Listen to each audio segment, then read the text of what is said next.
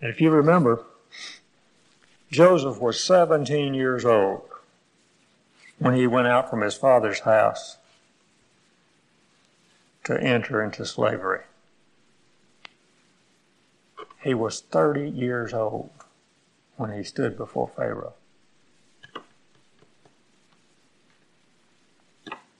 It's a long time. Whose feet the irons hurt. Was all of that necessary? God thought so. And Joseph thought so. He could say to his brothers, Don't be angry with yourselves. It was not you who brought me here, but God, that he might preserve a posterity. But when in his good time God granted him not just liberty, but enlargement. he was made he was made to rule over the land of Egypt.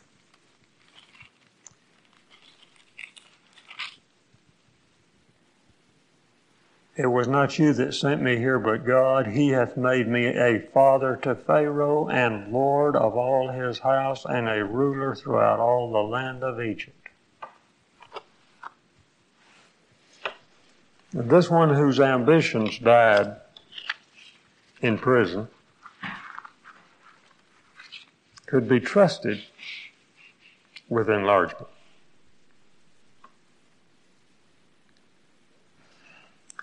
David David knew what enlargement was. He had been in the cave of Adullam. Now, the caves in Israel are not Carlsbad, I assure you. This was cramped quarters for 400 men. And they better be out of sight because there were people from who were friendly to Saul who would betray them. So they had cramped quarters. But in God's good time, he was brought to the throne, first of Judah and then to the whole nation. He brought me forth also into a large place. He delivered me.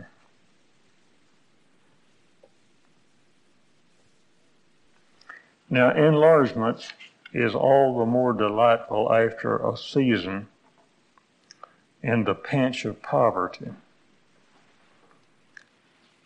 Some of you have lived through the Great Depression. Some of you have no notion what it was like. That's all right. But for those of us who remember, God has granted us enlargement. God does not leave his work half done.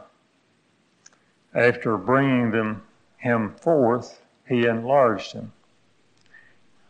Not only does he rout the foe, lead the captive into liberty, but he grants enlargement. The description of the work of Jehovah's servant is described in the 61st chapter of Isaiah. The Spirit of the Lord God is upon me, because he hath anointed me to preach good tidings unto the meek. He has sent me to bind up the brokenhearted, to proclaim liberty to the captives, and the opening of the prison to them that are bound, to proclaim the acceptable year of the Lord and the day of vengeance of our God, to comfort all that mourn, to appoint unto them that mourn in Zion, to give them beauty for ashes, the oil of joy for mourning, the garment of praise for the spirit of heaviness, that they might be called trees of righteousness, the planting of the Lord, that he might be glorified. And here David says, He brought me forth, He delivered me because He delighted in me.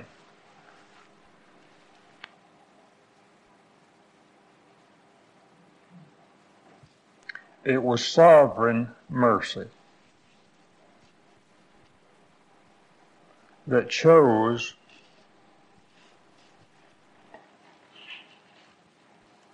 a fugitive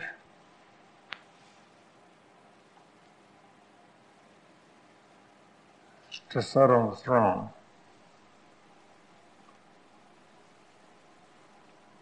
Sovereign mercy, free grace, unexplainable favor. This is a mystery. Why? Why should the all sufficient God, who has no need of anything, concern himself, bother with worms of earth like you and me? It's a mystery. And the proper response is bow and wonder that we are the recipients of such attention.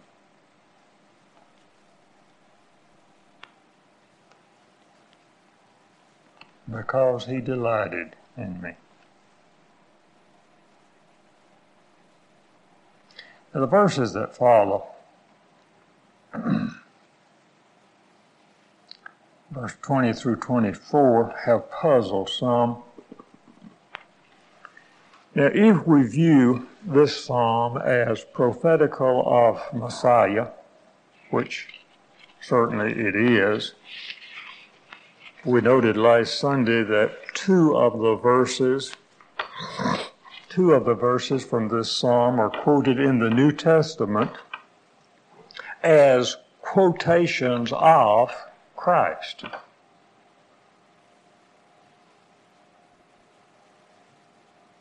So there can be no doubt that this uh, psalm is messianic. If we if we look at this in terms of Messiah, we have no problem with these strong claims to righteousness. If one only looks at David,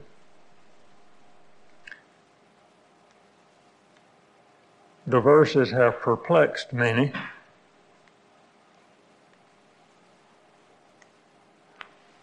But uh, really, they need not do so. Saul, in prosecuting his persecution of David, had lodged accusations against David of treason. Now, Saul was insane. He was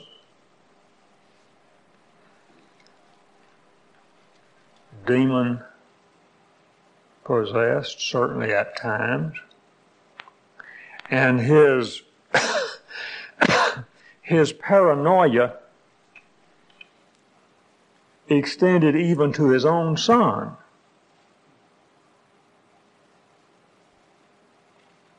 He could, he could stand in a tirade before his so- soldiers and say, Why haven't any of you told me that uh, even my own son is in cahoots with this traitor? Now, when you consider these things that Saul accused David of, namely treason, David could say, I am innocent. I am altogether innocent of such charges. There is no guilt of that in me. So David could face these charges and assert that they were absolutely groundless. Now we can, we can understand that. An honest man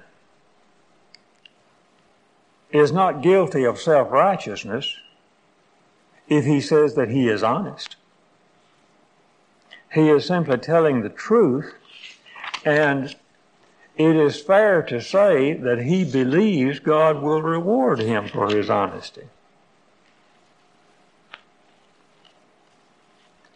It was not dishonest of Job to maintain his integrity. He was not a hypocrite nor a Pharisee.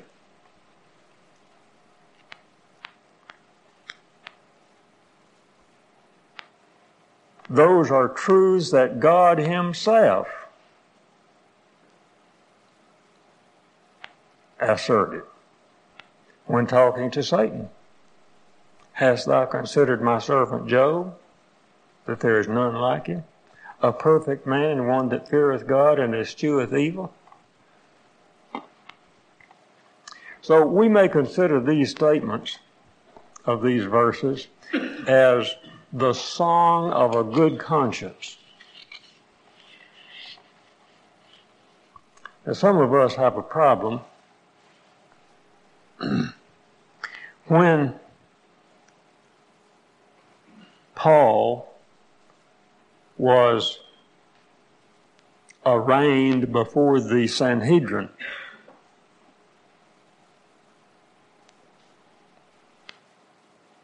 That august body stood in awe of the high priest. But Paul could say, I have lived in all good conscience before God until this day.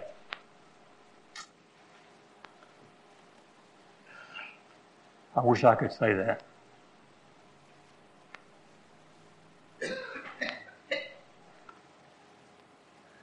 The high priest didn't believe it. He said, slap him on the mouth.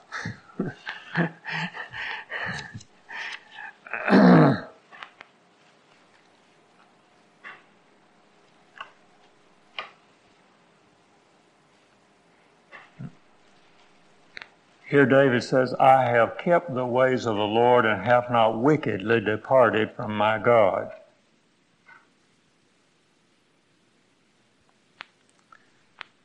I have done what I should have done. I have not done the things that I should not have done. In our confessions, we frequently must admit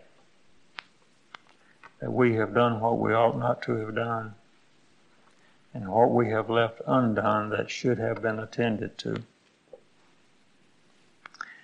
But the verse concludes, have not wickedly departed from my God departures from God are wicked. In the fourth chapter of Genesis, we're told that Cain went out from the presence of the Lord. That was wicked. Jonah fled from the presence of the Lord. That was wicked. And here David says, I have not wickedly departed from my God. God never departs from his people. Let them take heed of departing from him. Here David says, I remained conscious that God's eye was upon me and mindful of his requirements and statutes. For all his judgments were before me. I did not put away his statutes from me. Now, men generally remember what they choose to remember. And generally, they can forget what they do not wish to remember.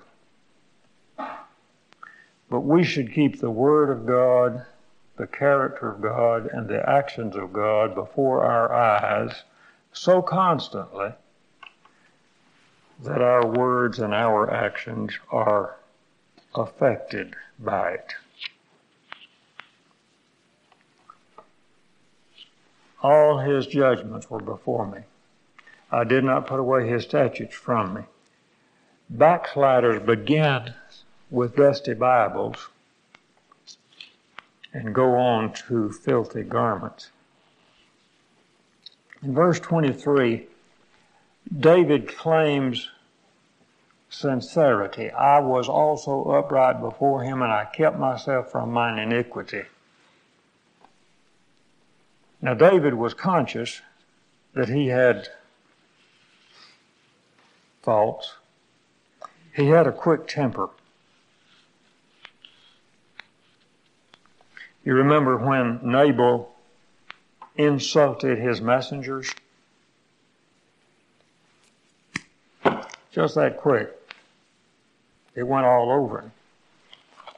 And he, uh, he responded. 1 Samuel 25, David's young men turned their way and went again and came and told David all those sayings. And David said unto his men, Gird ye on every man his sword. And they girded on every man his sword, and David also girded on his sword. There went up after David about 400 men, and 200 abode by the stuff. Verse 21, And David had said, Surely in vain have I kept all that this fellow hath in the wilderness, so that nothing was missed of all that pertained unto him, and he hath requited me evil for good. So and more also do God unto the enemies of David, if I leave of all that pertain to him by the morning light any male.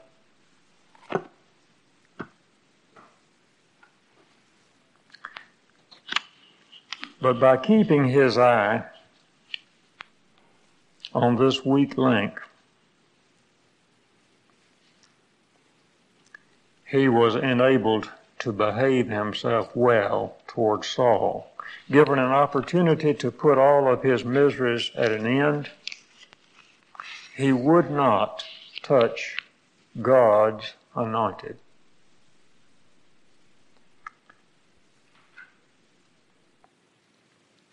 Verse 24, Therefore hath the Lord recompensed me according to my righteousness, according to the cleanness of my hands in his eyesight. Now there's a thing I'd point out here that is David was aware of. His righteousness was of the Lord. God is so good.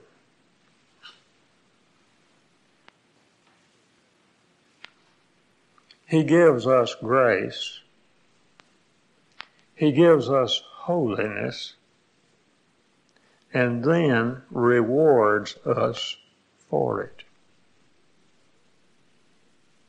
Do we deserve a reward for what He gives? No. But we have a marvelous God, generous, gracious, kind, beneficent. We would do well to keep our eye upon Him. Thank you.